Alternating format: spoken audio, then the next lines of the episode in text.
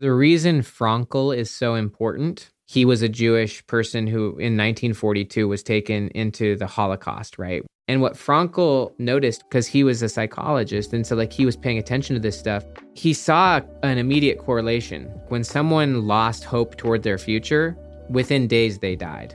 Without a specific goal that gave your life meaning and substance, you couldn't handle the present, especially when it was that bad. This topic is becoming so big in, in psychology and even in therapy. Like therapists are finding that there's really no way we can help someone change long term without getting them connected to their future self. If they're not thinking about who they want to be, that then just becomes behavior change, which is kind of willpower focused. And you can't really sustain that without a direction.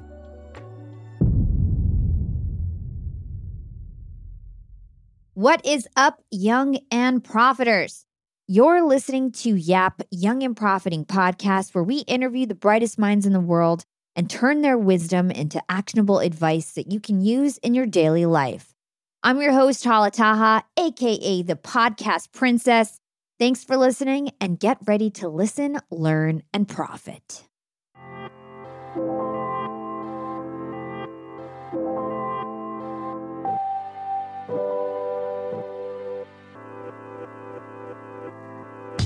Ben, welcome to Young and Profiting Podcast. You came on the show four years ago to discuss your first book, Willpower Doesn't Work. And that was for episode number seven. This is when I first started podcasting way back in 2018. It feels like so long ago, and things have completely changed for me. Yap is now a number one entrepreneurship podcast. I've, they call me the podcast princess because I've made so much progress in this space. But one thing does remain consistent after all these years. You are still by far my number one favorite productivity expert. And so, so happy to have you back on Yap. And thank you for believing in me early in my career. I'm happy to be back. I mean, it's crazy to think about 2018 that that was four years ago.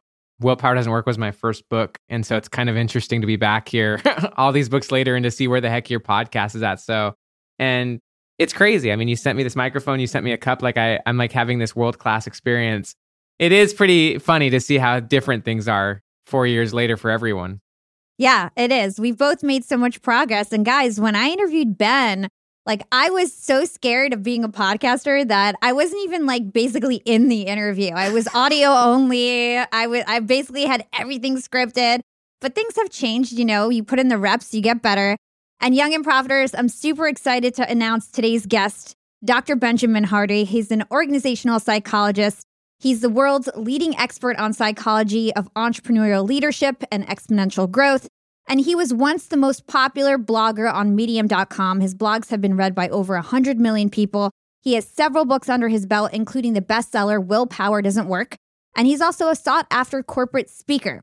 So, in this episode, Ben and I will unpack two of his latest concepts to help us foster greater achievement and happiness namely the power of embracing our future selves and getting familiar with a new system for measuring our progress, what he and his co author Dan Sullivan calls the gap and the gain. So, Ben, I thought a really relatable place that we could start would be killing two birds with one stone, so to speak, by unpacking a story that I heard you tell. So, I listen to a lot of podcasts when I'm researching for the show and preparing for my guests. And I heard you say on another podcast that when you released that book in 2018 that you came on my podcast to talk about willpower doesn't work you actually considered it a failure because it didn't reach new york times bestsellers list.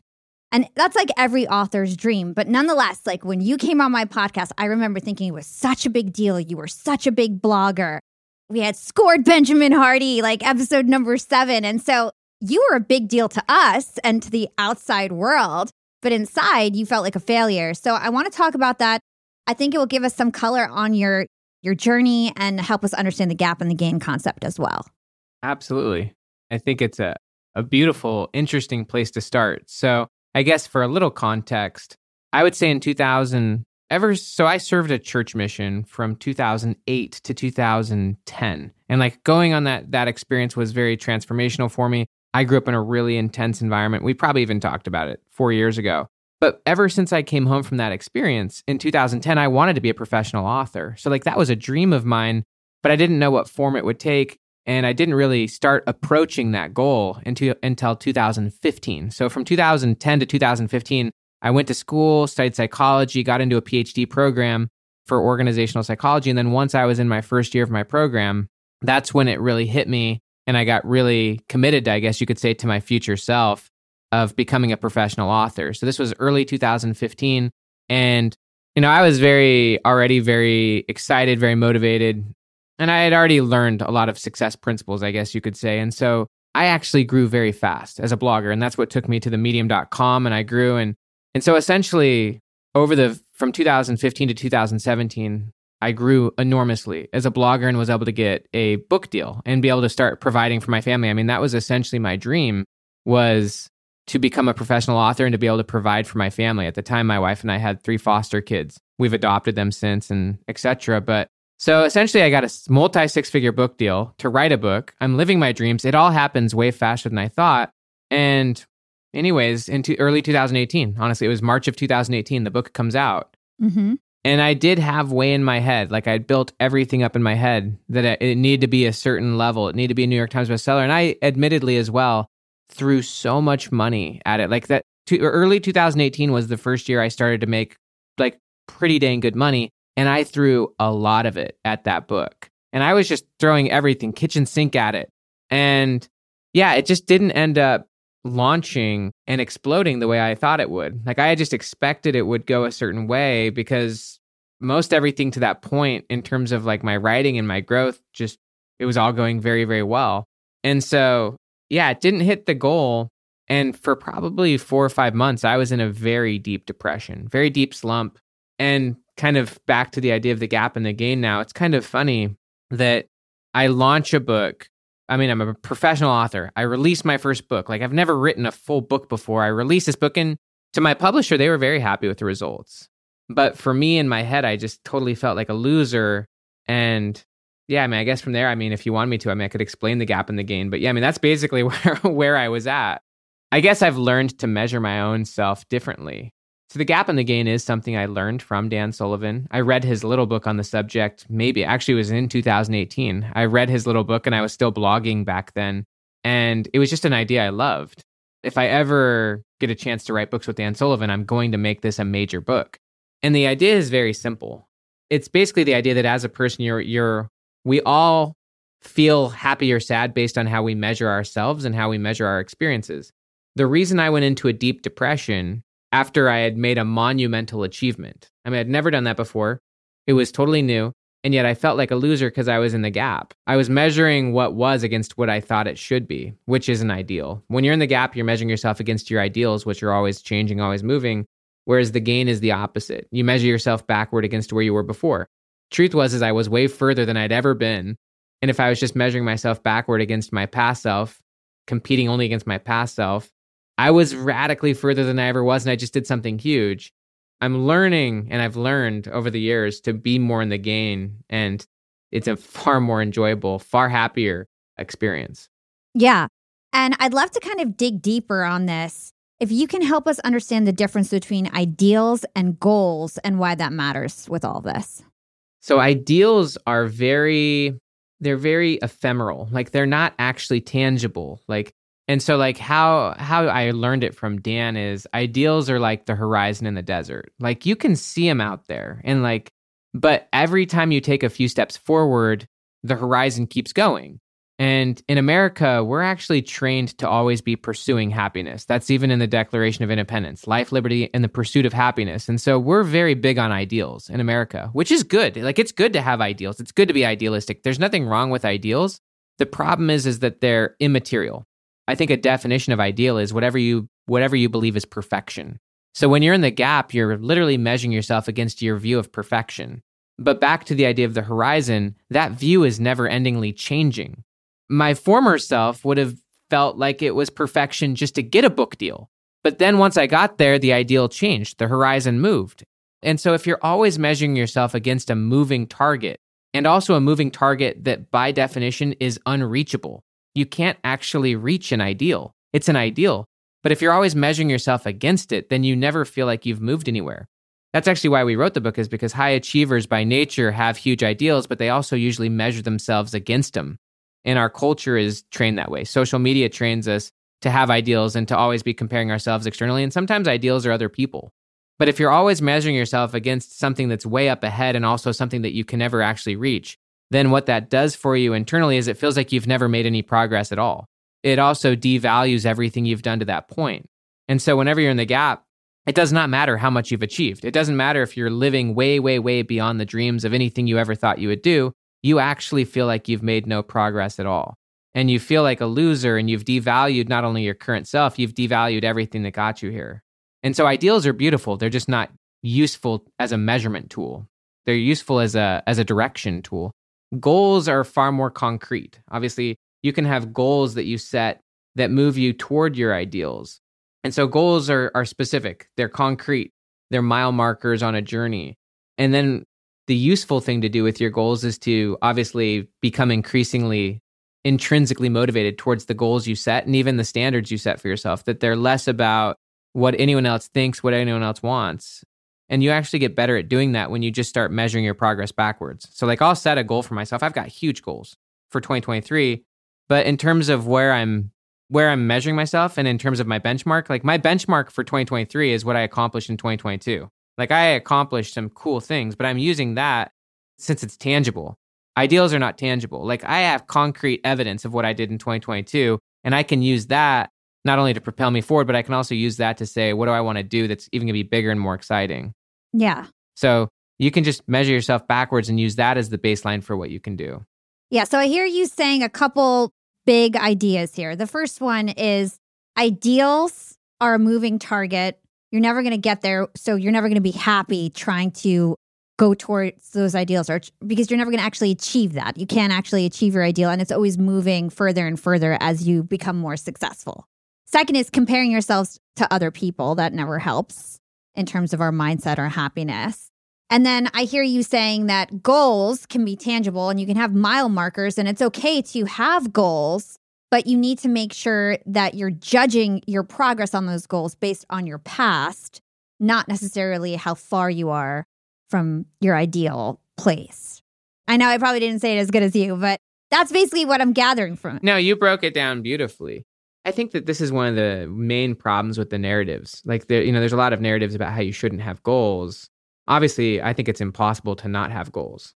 I think human beings, we can't not have a goal. That's part of being intentional. But the problem is the measurement. I mean, even if I had hit my goal, mm-hmm. I would have gone into the gap. I would have moved the target. So even if I had hit the New York Times bestseller list from a gap perspective, I still would have felt terrible about myself because I would have moved the target the target would have been, well, why wasn't I on it for four weeks? Or why wasn't I number one New York Times bestseller? Yeah. Yeah. Or why didn't I hit number one? So it doesn't even, whether you hit the goal or not, doesn't even matter. If you're in the gap, it will never have been enough because the target will keep changing and you're measuring yourself against something that's immeasurable and something that's external and always changing. And so, yeah, whether it's other people that you're measuring yourself against or whether it's just your inflated ideals, that's the point is is that you won't be happy hitting or not hitting your goals if you stay in the gap.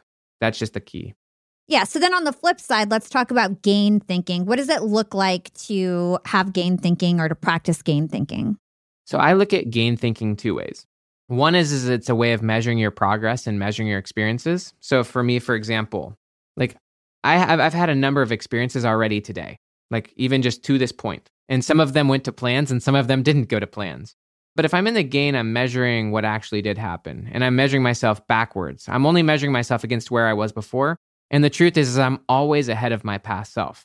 Even if things go backwards, seemingly, like even if I lose my leg in a car accident, right? Like a lot of bad things can seemingly happen. But if you're in the gain, you're finding the gains and you're creating gains from your experiences. I consider it you're squeezing as much juice out of your experiences as possible. You're also always choosing to become better as a result.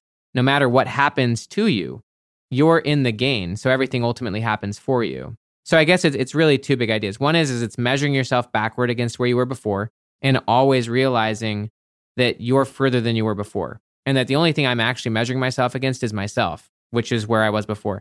So that's number one is just measuring yourself backwards. The second one is literally turning everything that happens to you into something that happens for you. So, anything, no matter what it was, you can actually gain and grow from it. And if you do, then you're always getting better. You're always learning from every experience. Whereas if you're in the gap, then your past becomes a problem.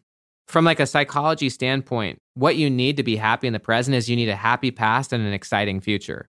And the past is literally a meaning. And so the gain is just a lens of using your or of transforming your past into more gains, more learning. Even from your most extreme traumas, you can learn to turn those into gains so that you're constantly better and even grateful for them, which is what psychologists would call post traumatic growth. So it's really just those two things. I'm only measuring myself against myself backward, and I'm literally turning every experience into my gain. And we're going to touch on post traumatic growth later on in this interview. But first, I want to get into your new book, your latest book, Be Your Future Self Now. I think this is a great tie in. So, in your book, you say it's not about becoming our future selves, it's actually about being our future selves. Now, I think we just got a good foundation of gap thinking, gain thinking here you are telling us basically, let's not compare our progress to our ideals, but you're also not opposed to the fact of thinking in a futuristic way or thinking about our future. It's not like you're saying, don't think about your future at all.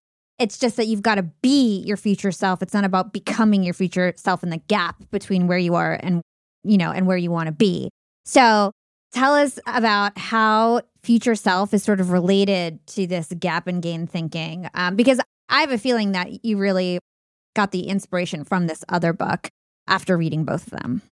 This is a really interesting concept in psychology. So, like, when typically the way we look at time is we look at it as past, present, and future. And we kind of look at it sequentially. So, and we also look at it chronologically. Like, my past is behind me. There's no way I can get back there.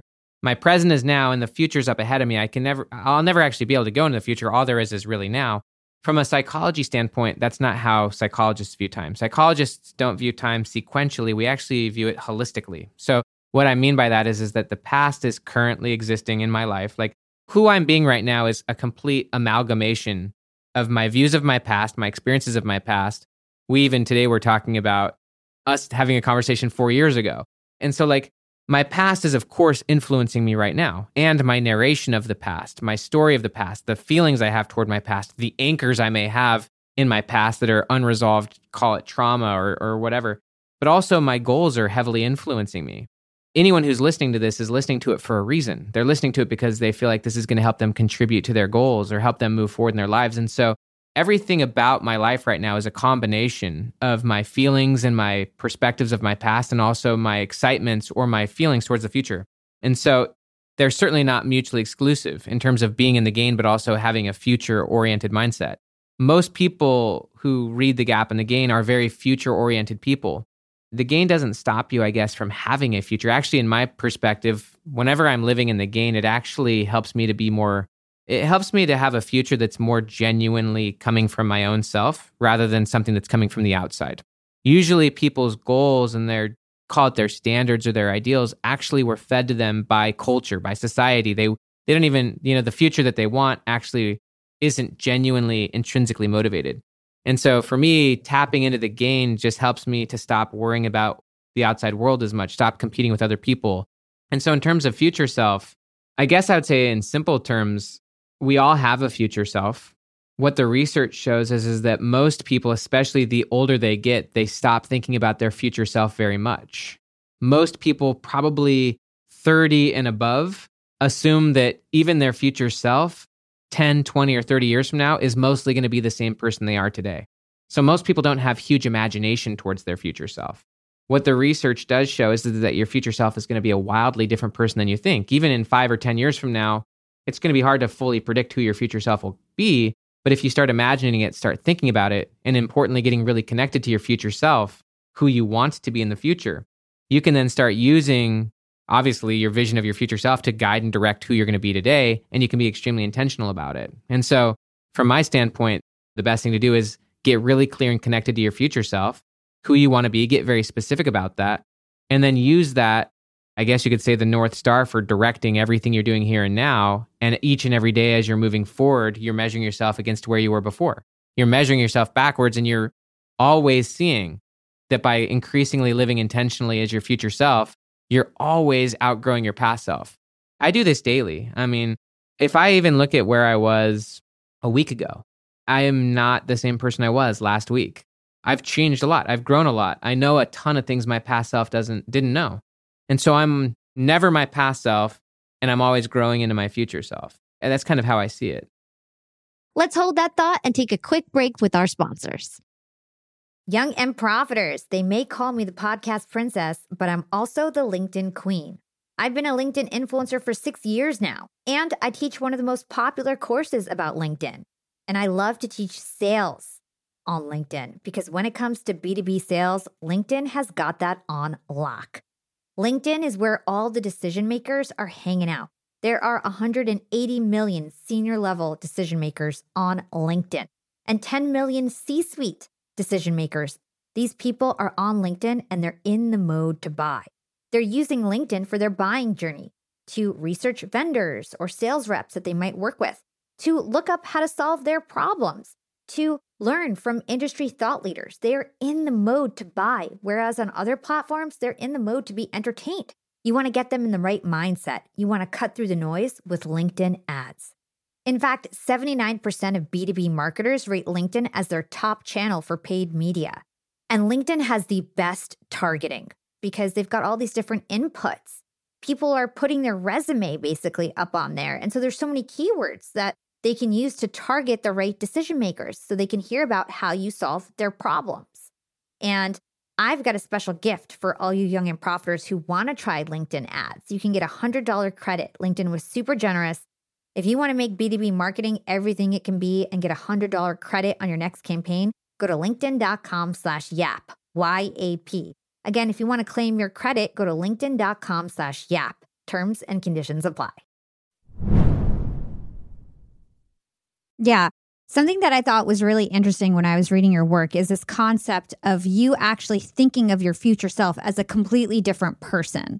And I thought that was really eye opening because, for one, I feel like you give yourself some more grace when you think of your past and your future self as a different person. It's like you, you start to feel empathy for yourself and you're not so hard on yourself depending on what outcomes end up happening.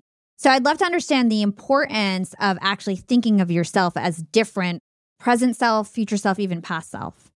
I love what you're saying. And if you're such a good interviewer, but if there's ever anything like you want to contribute, I mean, I just love what you're saying. But so, as an example, like I would say this year in 2022, I've had some of my biggest wins and I've had also some of my biggest mistakes. But I know that I'm not the same person I was, again, like I said, even a few weeks ago. I'm not mad at my past self though. Like my past self was coming from a different place. And so I think it's always good to have compassion and empathy towards your former self because you now know so many things that they didn't know. You, know, you're in a different place. You see things differently. And so, one, I think it's very beautiful to recognize you're not the same person as you were in the past and to have only empathy towards your past. There's no upsides to having bad or negative emotions towards your past. It does nothing for your future, it does nothing for your present. And so, always transforming your past into gains and greater perspective, learning. That is again back, you know, back to post traumatic growth. It's that you are grateful. Like the idea of trauma is really that something happened to your past and you feel like you're now in some way insup- like inferior. You've gone backwards. Um, you're also crippled in some way because of what happened. Whereas the opposite is is that now you're empowered because of what happened. So I, I guess that's one in terms of always seeing your future self as a different person, to me, what that does is it propels a, a growth mindset. Like the definition of a fixed mindset is that you've purely defined who you are based on your past. And then you assume that who you are now is who you're always going to be. So you have a fixed mindset. You don't think you're going to change. You've you've already kind of painted your future self into a box that your future self is the exact person you are today. And so that I mean, what, what the research shows is that leads to kind of having a fragile or a brittle approach to life where you're too afraid to fail because you're trying to prove yourself. Whereas if I know that my future self a week from now is going to be different, they're going to be way more knowledgeable, they're going to be less ignorant, then that gives me right now a lot of grace. Like you said, like I don't have to have all the answers right now. Like one of my favorite kind of models for this, it, comes from Brene Brown's book, The Atlas of the Heart, where she said, You're either trying to be right or you're trying to get it right. And if you're trying to be right, that's the definition of a fixed mindset. Like you're trying to prove your current self because your future self isn't going to be any different. Like you've already, you're kind of stuck. Whereas if you're just trying to get it right, I know I'm going to make a lot of mistakes. I know I don't have all the answers now, and I know my future self's going to have better perspectives. And once I get there, they're going to be blown away at how different they are from who I am today. But also, they're always going to be trying to figure it out. Like you're always trying to get it right. and you're always growing and changing. And so it just leads you to not needing to have it all figured out. Instead, you're just in a state of learning, which is a growth mindset. Yeah. And something that I, I think is really interesting is that it's actually hard to imagine ourselves as a future self. I think some people are better than others, but a lot of people have trouble imagining who they are in the future. Can you talk to us about why that is? The main reason that people have a hard time, and this is something that Daniel Gilbert said, he's a Harvard psychologist who's been studying this concept for 20 years. And he actually gave a main stage TED talk called The Psychology of Your Future Self back in 2014. But he said that the reason people have a hard time imagining their future self is because they don't do it. Like they literally don't take the time. If anyone here was sitting listening, I would ask in the last seven days, how much time have you spent imagining your future self? How much time have you spent journaling and thinking about it? My guess is, is that the average listener, and maybe this group would be different because is, these are young people who are actually, you know, have big visions. But I'd say the average person who struggles to think about this, it the main reason is just because they're not taking the time to think about it. Hmm. Imagination is very much a skill. It's a skill that you can get better and better at. There's kind of levels to to seeing your future self. The first one is honestly just connecting with your future self and having empathy for them. Just like you would want to have empathy for your past self, a crucial first step to connecting to your future self is having is having empathy that your future self is a real person. They're coming from a certain place and they're being impacted by what you do. and so like if just like I would have empathy for another person, if I was more emotionally intelligent, I would realize that they're coming from a different place than me. They've got different perspectives, different values, different goals. They're in a different situation. I would want to start by understanding. But then you go from connecting to getting really vivid, where it's like you now start to kind of see the context of your future self. And obviously, you get to create that. Like your future self is going to be different from mine. And I get to choose in large part what I want my future self to look like. And so I think you just take the time to think who do I want my future self to be in five or 10 years? What do I want that to look like? What's going to be really important to my future self? What's going to be really important to them that I should be paying attention to now? I think it's just taking the time to really think about it and putting yourself in the situation. Like, just as one simple example, let me just put myself into my future self's shoes, Mm-hmm. call it in 2030. So, 2030 is eight years away. One way of putting myself into that person's shoes is literally just thinking things through. So, I know that it's a little crazy for a lot of people, but I have six kids, and the oldest one is 15, the youngest one is two. So, like, I know that my 15 year old in eight years from now is going to be 23. So that's one thing is like, okay, I'm going to have a 23 year old son. My youngest is going to be 10. And so I'm just starting to like actually start to think about that. I'll be 10 years older. What do I want that to look like? Where do I want to be? What do I want to be focused on? What's going to be really important to me then? Like literally starting to put yourself in the shoes and start to think about it. And then starting to think, what are the most important things that I could do now that would set that future self up? I know that, and you can do it in shorter time frames, but it's literally just actually putting concrete around it and context to really start thinking about it. Yeah. So, related to this, in your book, you say that your identity is what you're most committed to. And it's your identity that actually drives your behaviors or, or your future identity. Can you talk to us about that? Yeah, so identity is such an interesting concept, and I really do think it's it's kind of the driver of everything. But then the question is, well, what drives identity? And identity is really actually driven by what your goals are, what you're most committed to. When I say it's what you're most committed to, it's really two things. It's the story that you're most committed to in terms of your past, present, and future. Like we all have a story about our past and who we were and what led us to this point. We have a story about who we are now, and we also have a story for our future. And so that's one commitment is the story or the narrative you have. The second one is actually your standards. So your standards as a person are what you're committed to. Like we all have standards. Like I'll give an example. Like I was recently back home visiting and I have a cousin who's been living at my dad's house for call it 5 years. He's a cousin that lives at my dad's house now and he's one of those people who plays World of Warcraft literally like all day unless he's at work or sleeping. And actually honestly that's how I used to be. I used to be that way, um, where I played video games like 16 hours a day. But it was interesting because I was talking to him and I was just catching up with him. And I was just asking him what was going on in the game because that's kind of the main thing he does. And he said, Well, I recently left my group, my guild. It's a guild in this online game. And I said, Well, why did you leave the guild? And he said, Because they're just not up to my standard. I have bigger goals that I want to achieve in the game, and there's there's things I want to do, and I just can't do it in this group. And he's one of those people who's like at the top of the top of the top in this game.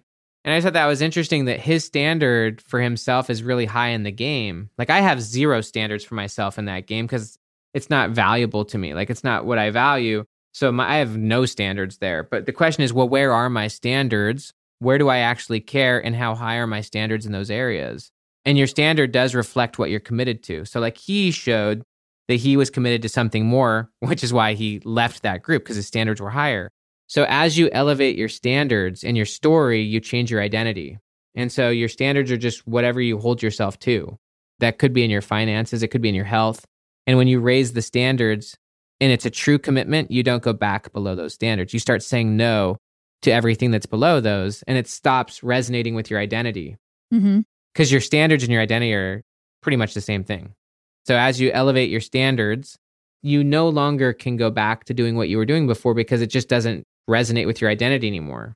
There's things that I was even saying yes to, call it a few months ago, which would be unfathomable to me now. Like I, I it just doesn't fit with with what's acceptable or even with what's relevant to me anymore because it no longer fits the standard. Yeah. So basically it's it's having this very clear, vivid picture of your future self. And then whenever you have decisions in terms of how you act or the things that you do, you're always being true to your future self. And it helps you basically be able to say no more often and make the decisions that will be good to your future self or what is aligned to your future self. Yeah. When you start to make your future self the standard, then it becomes a massive filtering tool where it's like, what would my future self do? Or if I was my future self now, how would they approach this? And how would my future self want me to do this? We were talking about Viktor Frankl earlier in this call, and that's literally what Viktor Frankl invited people to do. He said, I want you to imagine this moment that you're sitting in right now and imagine that you had already lived it. So, whatever you're doing, you know, let's just call it you're on your way home from work and you're about to go home from work. So, let's just imagine that this moment right now has already passed and you acted poorly and you're having to deal with the consequences of whatever it is you're going to do. But now you get to come back and relive it again and you get to actually do it differently and better. Like, and so that's just using your future self as the standard, as the way for operating. Like, I know that my future self wants the best for me and also wants me to be my best. And so if I start to make my future self the standard, then all of a sudden I'm going to start making a lot better decisions in the present because not only am I am I am I thinking about what's best for me in my future, but I'm now using that as the tool for making the best decisions now, whether that's call it I'm at home and I could be engaging with my kids on a really high level, which is what my future self would probably want me to do. But instead, I'm just kind of spacing out, like sitting on my phone. Like, if I'm using my future self as the standard and my future self being what my, would, would be ultimately best for me and what I value most, it becomes a lot easier to make the decision here and now to do what's best for the present and the future. Mhm. I could imagine that if you don't have a clear goal or vision of your future, your life is just willy nilly, right? You're just doing things to do them. You don't have a clear goal. It's chaotic. So, what's the downside of not even having a future self vision? Yeah. So if you don't know who your future self is in any degree, or if you're absolutely not connected to your future self at all, the extreme end of that, and like you can see this, the extreme end of being disconnected to your future self is someone who has zero perspective of consequences. They're so out of touch. Like, and I've seen this even with my kids where it's like they're acting so poorly, like right before bed, sometimes as a family. Like, if they do certain things like our night routine really well, sometimes we'll like watch like half a movie or something like that before bed. And like we will tell them sometimes like if you do the routine really well, we'll like have ice cream and watch a movie, you know, for like 40 minutes. And then that, you know, sometimes if they're not connected to that future self, even 45 minutes into the future, like they will do absolute terrible things that then lead us to saying, nope, can't do it. And then they throw a fit. They're like, they can't even believe that they lost what they did, but they were so disconnected to what they were doing and the consequences. And like, this is what happens for extreme addicts, where like you do something and you're so disconnected from the consequences that you're shocked when all of a sudden, like, everything's falling apart. And so, like, one degree of looking at this is, is like, if you are so disconnected from your behavior and and re- reality being consequences which is what my kids were like they're acting so opposite to the results that they want or think that they want, but they don't even know it. It's like, are you aware that what you're doing right now is literally sabotaging you in 10 minutes from now and you're about to throw a fit and they don't see it? Like that is utter blindness. But the other angle, which is kind of more the direction you were going, was it's kind of like the Alice in Wonderland thing where Alice meets the cat and the cat says, Well, Alice says, Which way should I go? Because there's two different paths. And the cat says, Well, that depends on where you want to go. And she says, Well, I don't know where I'm going. And so he says, Then you can literally go any direction you want. Because if you don't know where you want to go, if you don't have a destination in mind, then it literally doesn't matter what you do today. That's part of, I guess, what you would say is being connected to your future self is once you get specific about where you want to go, about what you want, then you can start to formulate pathways of getting there. But if you have absolutely no direction, no destination, then it does not matter what you do here and now. You're essentially rudderless. Your future self becomes the anchor and it becomes the compass to like the decisions you make here and now. And that's that's actually literally what all the research shows now. And and by the way, the Psychology Today magazine that just came out in September and October was all about future self and about the person you're going to be in the future because this topic is becoming so so big in in psychology and even in therapy like therapists are finding that there's really no way we can help someone change long term without getting them connected to their future self because if they're not if they're not thinking about who they want to be it's very hard to change without a goal or without a why that then just becomes behavior change which is kind of willpower focused and you can't really sustain that without a direction and so I would say it's very difficult to be intentional if you don't have a future self you're working towards. Yeah.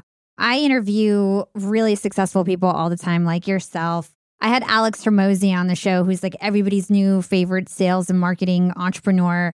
And we were talking about focus, and this idea of focus is becoming such a big theme lately. I've been doing podcasting for almost five years now. And more and more, it just sounds like people saying, you need to get focused. If you're unfocused, if you're unprioritized, you're not going to really achieve extraordinary success. Like you can be successful, of course, but to really, you know, become that 1%, Scott Galloway was on and said the same thing. And so what you're saying is aligned to that. Understanding your future self is having this extreme focus of who you want to be, right? And the steps you're going to take to get there because you understand who you want to be and that target's always moving, but you're always taking the actions that's going to help your future self, right? Really interesting. And then just to let you know of another person who's thinking about this, but in a different way, who I'm about to interview is William MacAskill. You probably you probably know him, right? I don't know him. Oh, you don't? Okay, so William MacAskill, he was behind effective altruism. Mm, okay, I know who you're talking about. Yeah, oh yeah, yeah, yeah. I know. I actually know who you're talking about. Yeah, he not only wants to think about people to think about their own self. He wants everybody to think about the whole world's future selves, right? Yeah. Like humans in general, treating future humans as if they're people now and making decisions for future humans. We don't need to get on that tangent, but I'm definitely going to bring you up in that conversation because it's so interesting. No, I do actually know who you're talking about now. I think his book's called What Do We Owe the Future, right? Yes. Yeah, and it's all about long termism. I mean, to me, that's a, a massive view of empathy towards our future selves and yeah, it's beautiful. Exactly, but in just a broader perspective. So it's just so interesting um, that you both are kind of talking about this. And like you said, it's becoming a theme. So let's tie this all together with an example. You talk about Mr. Beast in your book, I believe. And so I'd love to understand how Mr. Beast used this concept to be a 17 year old kid, no money, no skills, to one of the most famous people in the world. So this was really interesting to me. I was shocked when it happened because I was writing Be Your Future Self Now.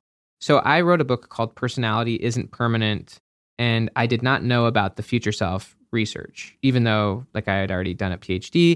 It was still kind of a growing, they call it like a branch or a vein of research. Like it was a topic I'd never really heard of, and it was kind of small, but it was burgeoning, meaning it was growing. And anyways, while I was writing that book, call it end of 2019, early 2020, I fell upon the research on future self. And I was like, oh my goodness, why have I never heard of this before? Like, why have I never even seen this? Why have I never heard people talking about this, whether it's in psychology or in self development or anything? Like, why is this a new idea? It seems like this is like the grounding of all self development ideas and also like psychology. like, I'm, but, anyways, I, I knew I wanted to write a book on it. And so I was doing all sorts of research on it while writing other books. And then all of a sudden in 2020, And I had known who Mr. Beast was just because I mean, I like YouTube. I was watching it. And he's this interesting figure, right? Doing these huge, outlandish videos. And I was mostly watching them with my kids and just blown away by what he was doing. And then all of a sudden in October, so it's in October of 2020, a video comes up and it's called Hi Me in Five Years. And it's got a picture of like a younger version of Mr. Beast, Jimmy Donaldson, right? And it's it's sketchy. Like I turn I click the video and it's him talking as a 17 year old kid in 2015.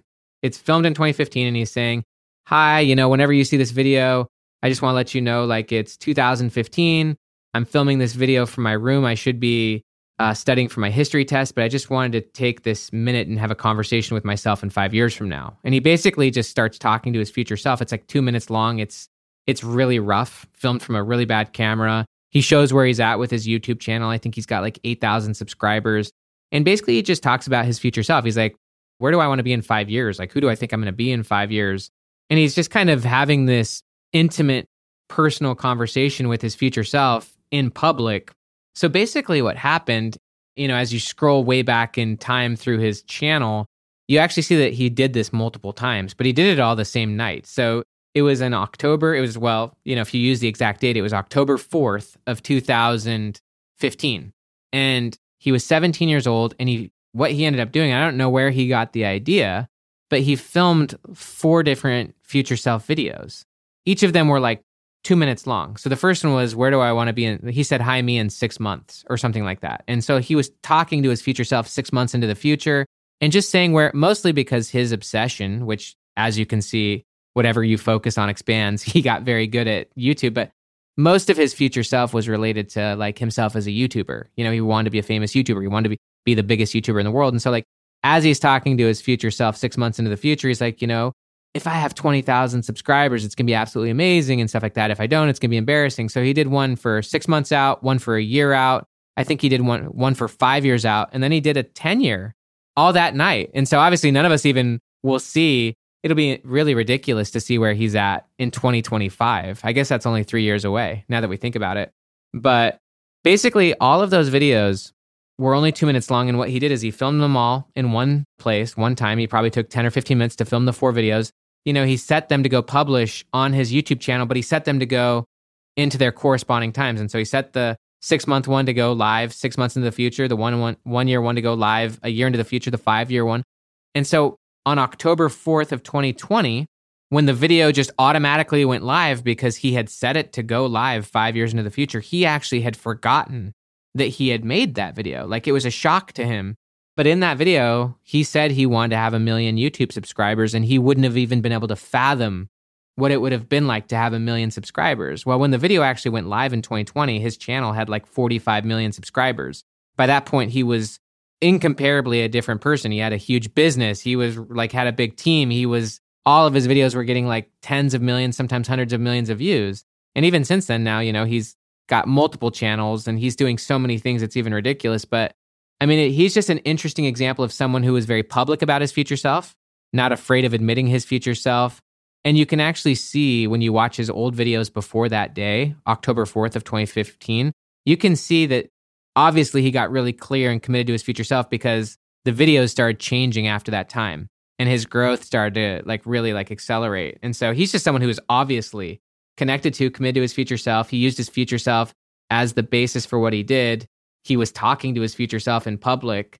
And that was obviously his identity that drove him forward. And he continued to raise his standard for who he became and what he did. So he's just a brilliant example of it. We'll be right back after a quick break from our sponsors. Hey, Yap Fam. Starting my LinkedIn Secrets Masterclass was one of the best things I've ever done for my business. I didn't have to waste time figuring out all the nuts and bolts of setting up a website that had everything I needed, like a way to buy my course subscription offerings, chat functionality, and so on because it was super easy with Shopify. Shopify is the global commerce platform that helps you sell at every stage of your business. Whether you're selling your first product, finally taking your side hustle full time, or making half a million dollars from your masterclass like me. And it doesn't matter if you're selling digital products or vegan cosmetics, Shopify helps you sell everywhere from their all in one e commerce platform to their in person POS system, Shopify's got you covered as you scale. Stop those online window shoppers in their tracks and turn them into loyal customers with the internet's best converting checkout. I'm talking 36% better on average compared to other options out there. Shopify powers 10% of all e commerce in the US, from huge shoe brands like Allbirds to vegan cosmetic brands like Thrive Causemetics. Actually, back on episode 253, I interviewed the CEO and founder of Thrive Causemetics, Karissa Bodnar, and she told me about how she set up her store with Shopify and it was so plug and play. Her store exploded right away. Even for a makeup artist type girl with no coding skills, it was easy for her to open up a shop and start her dream job as an entrepreneur. That was nearly a decade ago. And now it's even easier to sell more with less thanks to AI tools like Shopify Magic. And you never have to worry about figuring it out on your own. Shopify's award winning help is there to support your success every step of the way. So you can focus on the important stuff, the stuff you like to do. Because businesses that grow, grow with Shopify. Sign up for a $1 per month trial period at shopify.com slash profiting, and that's all lowercase. If you want to start that side hustle you've always dreamed of, if you want to start that business you can't stop thinking about, if you have a great idea, what are you waiting for? Start your store on Shopify. Go to shopify.com slash profiting now to grow your business no matter what stage you're in. Again, that's shopify.com slash profiting. Shopify.com slash profiting for a $1 per month trial period. Again, that's shopify.com slash profiting. Young and profiters, we are all making money. But is your money hustling for you? Meaning, are you investing? Putting your savings in the bank is just doing you a total disservice. You got to beat inflation. I've been investing heavily for years. I've got an E Trade account, I've got a Robinhood account, and it used to be such a pain to manage all of my accounts. I'd hop from platform to platform. I'd always forget my Fidelity password, and then I have to reset my password. I knew that needed to change because I need to keep track of all my stuff. Everything got better once I started using Yahoo Finance the sponsor of today's episode. You can securely link up all of your investment accounts in Yahoo Finance for one unified view of your wealth. They've got stock analyst ratings, they have independent research. I can customize charts and choose what metrics I want to display for all my stocks so I can make the best decisions. I can even dig into financial statements and balance sheets of the companies that I'm curious about. Whether you're a seasoned investor or looking for that extra guidance, Yahoo Finance gives you all the tools and data you need in one place. For comprehensive financial news and analysis, visit the brand behind every great investor, yahoofinance.com, the number one financial destination, yahoofinance.com. That's yahoofinance.com. Young and profiters, Yap Media is growing so fast. I have 10 open roles just this month. In the past, it would take me so long to find hires. I have to go on all these different job sites. I have to create my own skills assessments. That's why I let Indeed do a lot of this heavy lifting for me. Indeed is the powerful hiring platform where I can attract, interview, and hire all in one place. Indeed has things like skills assessments, where when we have specific roles, we can find an assessment that matches that role and we can make sure they have the skills that we need.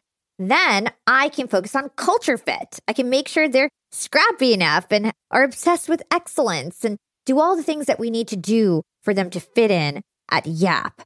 And Indeed streamlines hiring with powerful tools like Instant Match. An Instant Match basically matches you with candidates as soon as you put up a job post with people who are qualified right away. It's instant.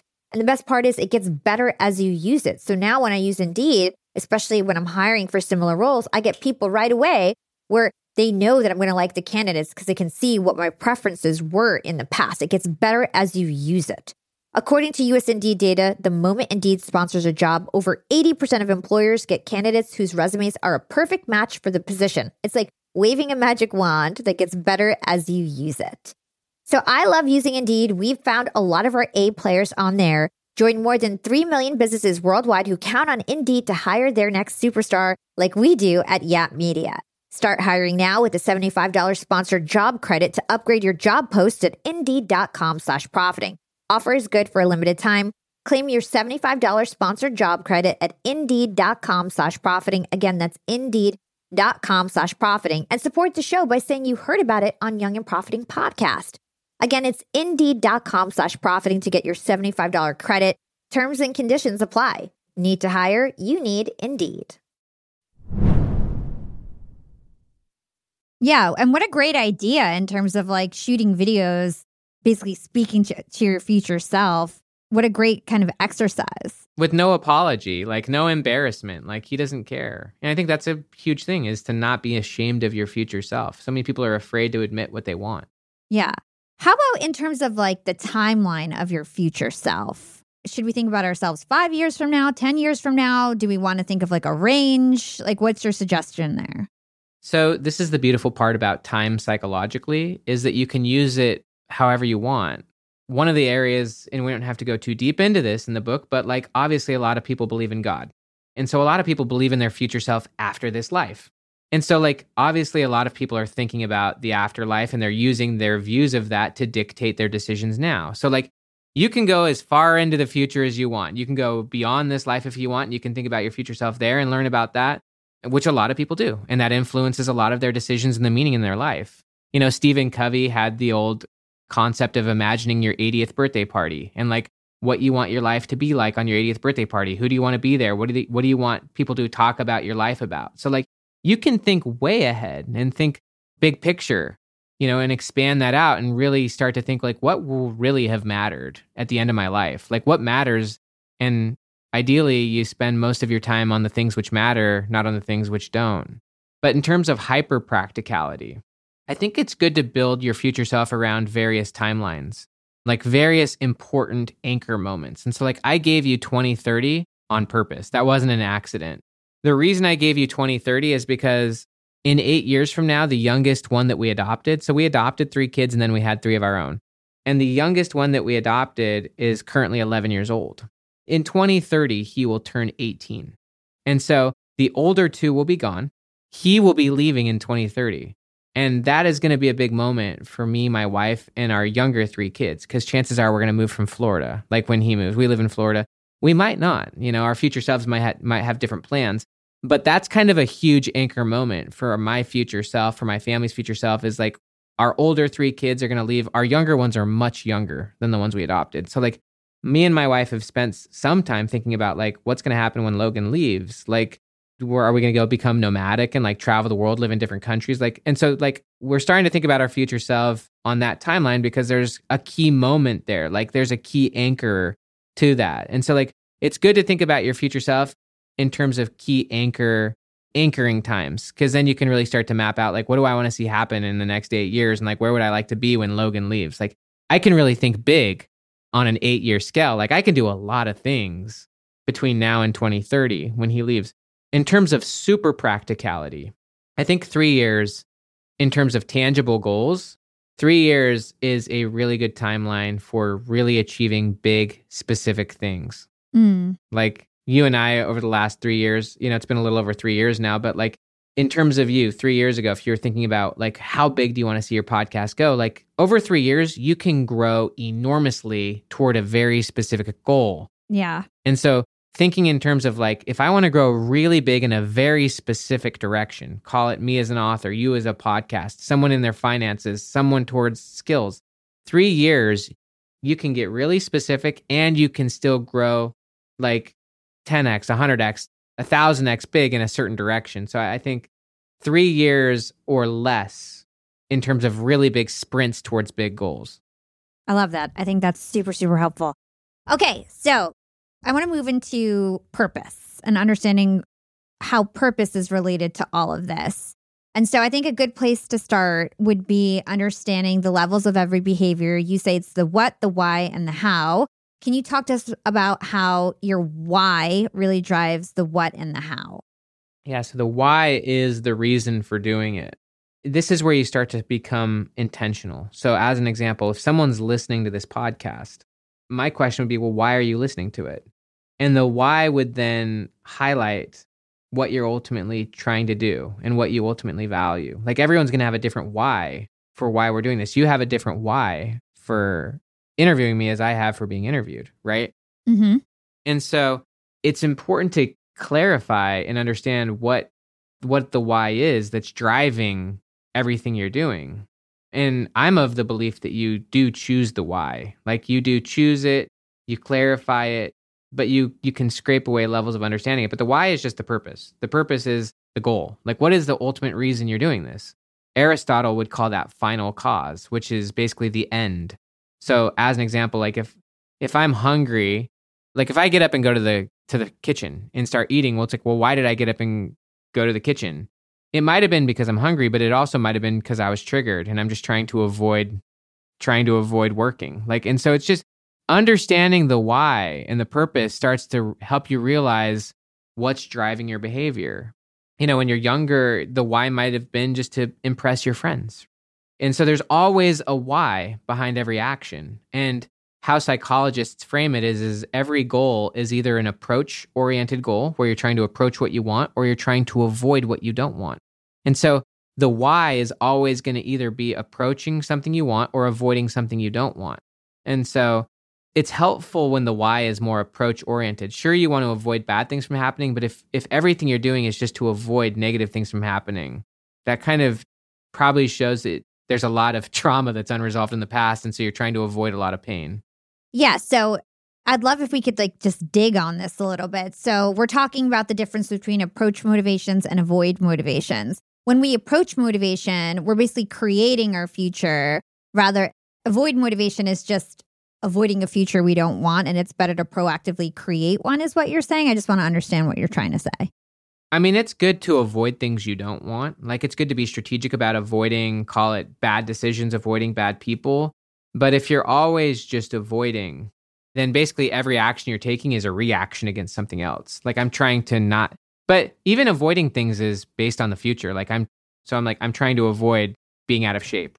I don't want to like be obese in the future. So I'm going to avoid that. Like that's one way of approaching your future, but it's far more powerful and more proactive to say, well, what, do I, what is it I truly want to approach? Like, what is it I want to like direct my attention towards and focus on and create? And yeah, I can avoid landfalls along the way and I can learn from experiences and avoid those kind of people or I can avoid those kind of dumb mistakes. Like certainly you can avoid things, but it is very powerful to be proactive and, and kind of consciously creating like this is what I want and then to watch yourself go and get it. And so both are useful. Both are incredibly useful. Um, both are motivations. And I think it's helpful when you're trying to observe yourself like, why am I doing this? It's either going to be to approach something you want or to avoid something you don't and that can start to highlight kind of the why. And one of the reasons why avoid motivations can have downsides is because if you're always just trying to avoid something, then that means that one of the things you're avoiding is fear. Like you're avoiding going through the emotions of getting what you want. Like if you're always avoiding, then you're also avoiding the hard truths, you're avoiding the fear, you're avoiding hard conversations. And so when you're approaching something, you're willing to face what you would typically want to avoid. I recently am in, end, in process of ending a really what's been a great business collaboration. But for a while, I had avoided the conversation and avoided kind of w- thinking about what, what it would take if that happened. If you're always avoiding, then that what, what that means is that you're not passing through the emotions and the fear that are going to get you where you want to go. When you're operating with commitment and courage, you're not avoiding. You're going right through it and you're transforming through it. I love that. This has been awesome, Ben. So, just to round this out, I thought a good story that kind of ties into a lot that we were talking about, and I know that he's a big inspiration for you, is Viktor Frankl's life. So, can you tell us the story about Viktor Frankl and how he used his purpose of protecting his book to survive uh, while he was in the concentration camps in the Holocaust and what you learned from his story about hope and purpose, and then we'll we'll close out the conversation. So the reason Frankl is so important, and again, Man's Search for Meaning, one of the most important books in the world. He was a Jewish person who, in 1942, was taken into the Holocaust, right? One of like the German Nazi concentration camps. And what he found with people who were living in such dire situations, we really, I mean, unless you actually study the Holocaust, you don't even understand what I'm saying. It's gibberish right now it was almost unfathomable how bad it was. Like they, the people were starved, they were thrown in gas chambers, people were shot in the head right next to you. Like you're sitting doing grunt work for months, months, months, years and years and years. Everything's been taken from you, even the clothes off your back. You're standing there naked, deprived of everything. deprived of your dreams, deprived of everything. And what Frankl noticed when he was in those situations, because he was a psychologist, and so like he was paying attention to this stuff, he was very in tune with what was going on in people's heads and like whether why some people could be resilient and even be happy in these crazy conditions and why some people would get desperate, lose their minds. And he started to draw an interesting correlation, which was in those dire situations when you're kind of deprived of everything and you're also starved physically. I mean, they were only given like a small piece of bread every day. Is he saw an immediate correlation that like when someone lost hope toward their future, within days they died in those situations. Like their body didn't have enough to sustain them. If you and I lost hope in our future, we'd start to fall apart physically. Like we'd probably lose our health. You know, and hope from a psychology standpoint is like air to your physical body, like food and air. Like you need hope because you're who you are right now is largely dictated by your views of the future. So basically what Frankl found was is that unless you had a specific goal, which is a huge aspect of hope, Without a specific goal that gave your life meaning and substance, you couldn't handle the present, especially when it was that bad. And so that's why he always quoted Nietzsche, which is when you have a why to live for, you can bear almost any how. And so everything he did, and he literally he layers it, and I share the best quotes of it in Future Self. But he says, you know, when you lose when you lose hope in your future, you know, you're doomed. But he also said that everything we did in the concentration camps to give people hope or to even help them to be able to manage their mind or manage their emotions was we had to give to them a goal in their future which they could work towards. And he himself, he literally stated the goal that gave him purpose and gave him meaning and allowed him to endure the trials. And for him, it was he wanted to be reconnected with his wife, Tilly, who was taken to another camp. He didn't know that she'd already been killed and she was pregnant with their baby, but he didn't know that. He wanted to be reconnected with her. But also, he wanted to rewrite his book which was almost done being written when they got basically taken by the Nazis and they took the manuscript and tore it apart. He literally states this in Man's Search for Meaning. He said, My deep desire to rewrite that book anew and publish it allowed me to overcome the rigors and the pain of the camps. So when you have a why to live for, you can bear almost anyhow. If you don't have a why to live for, if you don't have hope and commitment in your future, then you're not going to be very productive. I mean, little things in your day can throw you way off. But for him in those situations, it was life or death. It's literally life or death. Yeah. So, so fascinating. I think this is a great way to close out the interview. So, I always end the interview with a couple last questions, and then we do something fun at the end of the year and recap them. So, the first one is What is one actionable thing our young and profiters can do today to become more profitable tomorrow?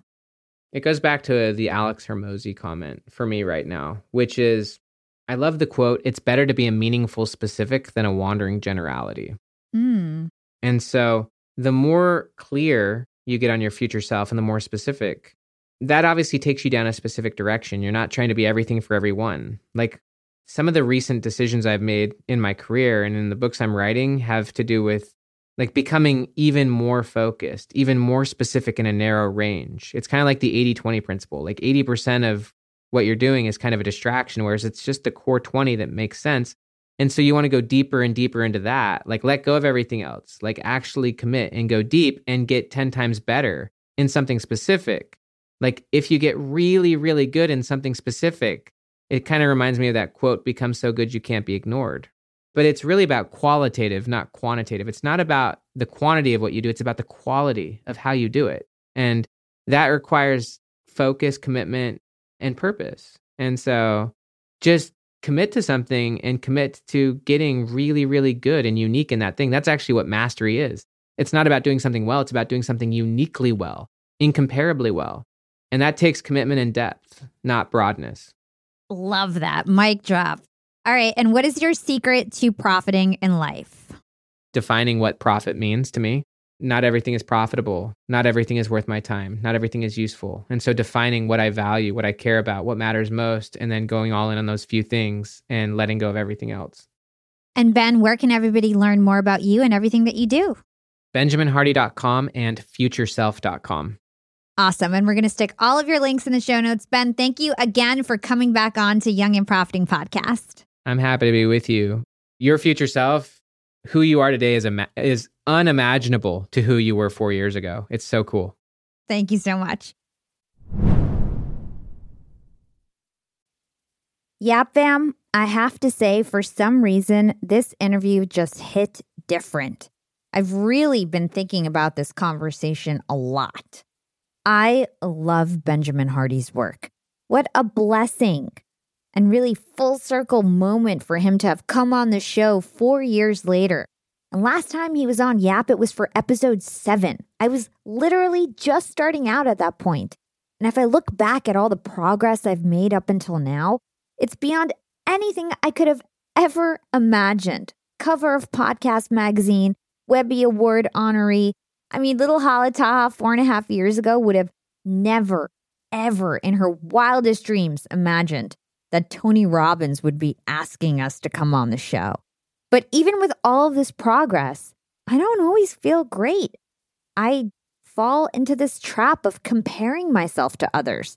Other podcasters who started 12 years ago and not five years ago, who were early adopters and captured more market share that I'll, I'll never be able to really catch up to, or it feels like that sometimes. Sometimes I fall into living into what Ben calls the gap. But I shouldn't measure myself this way. I should measure the progress, the gain. I should measure my current self against my past self and not my future self. And although it's healthy to measure progress and look backwards, it's actually not healthy to stay in that place. You don't want to always be in the past. It's better to think about who you want to be in the future. Like Ben said in the interview, the best thing you can do is get really clear and connected to your future. So understand who you want to be and then make decisions from that lens. It's your North Star for directing what you do day in and day out. The thing that I keep harping on in my mind is that we are not our past self and we are not our future self. And this to me is just so freeing. The reason is is that I think we all carry trauma, whether it's like an embarrassing moment or we regret some mistake that we did or we got fired or there was a bad breakup or somebody did something wrong to us and wronged us. And we all have these memories that involve ourselves and other people in the past. And it's things that are like open loops in our mind that a lot of us are resentful of other people and feel revenge and envy and all these things. And when you think about it, they are not those same people. They don't even have the same cells anymore. They don't have the same thoughts anymore. They've had other experiences now that have shaped them. They have gone through their own trauma. They no longer think the same and they're not the same. And so for me, this was just such a powerful thing that I never really thought about that we are not our past or our future selves. And that's really freeing because you end up forgiving people and you end up maybe being able to mend friendships and move forward when you realize that people can change. You can change. And you are not your old self or past self, and your friends and people in your life are not their old self or past self. And we can all move on from things that may have happened in the past. And if you guys enjoyed this episode, tell all of your friends about it. Let everybody know about Young and Profiting podcast and how it's your favorite way to listen, learn, and profit. And if you guys like to watch your podcast, keep in mind we have a growing YouTube channel. You can find all of our latest video interviews on there. And you guys can also find me on Instagram. Let's chop it up in the DMs. You can find me at Yap with Hala. I love to hear your feedback about the show. You guys can also find me on LinkedIn. You can't miss me on that platform. And thanks to my amazing production team here at Yap Media, I appreciate all of your hard work. This is your host, Hala Taha, signing off.